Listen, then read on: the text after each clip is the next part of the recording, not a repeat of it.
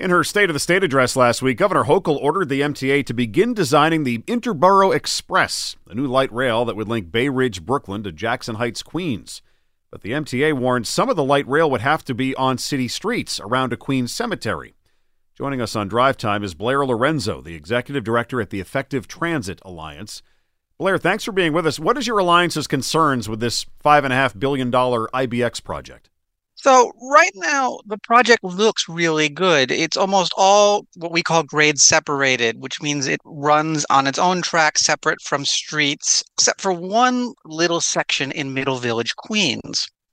Uh, there, the new line follows freight tracks, and those freight tracks go under a cemetery. And rather than dig 500 feet through a cemetery, uh, the MTA is proposing to bring the trains up onto busy Metropolitan Avenue uh, and run them on the street around there and 69th Street before going back in to its private alignment.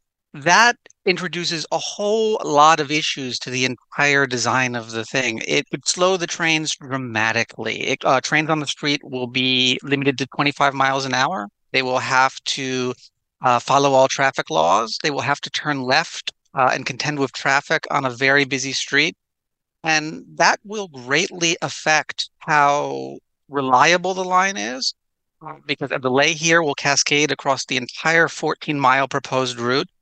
Uh, it will also directly affect the speed. We're projecting 115,000 riders a day will ride this, and losing five or so minutes, maybe 10 minutes to go up around on a busy street and come back down uh, is is a very poor trade off versus uh, a simple tunnel that again would be 500 feet and would make the entire project that much better for riders in New York.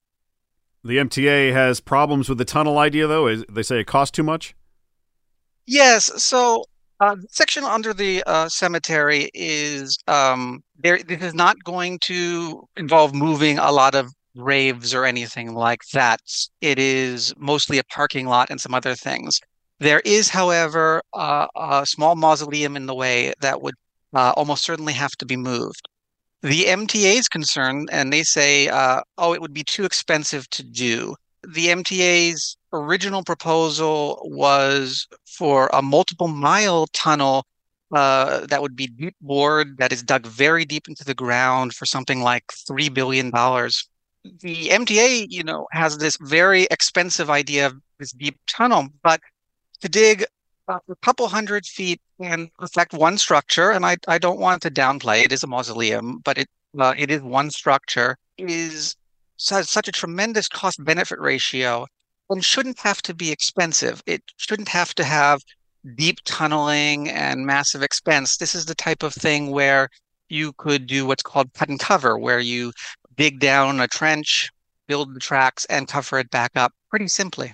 You mentioned uh, an estimated 115,000 people would ride this light rail every day. It sounds like overall you're very in favor of this project if they can work out the oh, kinks. Oh, completely. IBX is one of the most important projects that uh, New York has undertaken in a long time.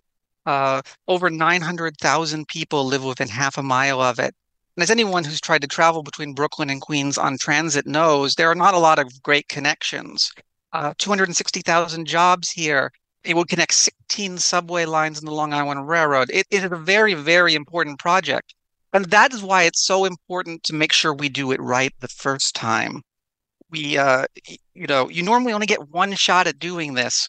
And uh, making sure we do it right, making sure we're not being penny wise, pound foolish about one tunnel that could open up all sorts of possibilities is very important. Blair Lorenzo, the executive director at the Effective Transit Alliance. Nice to talk to you, Blair. Thanks for being with us. Thank you so much for having me.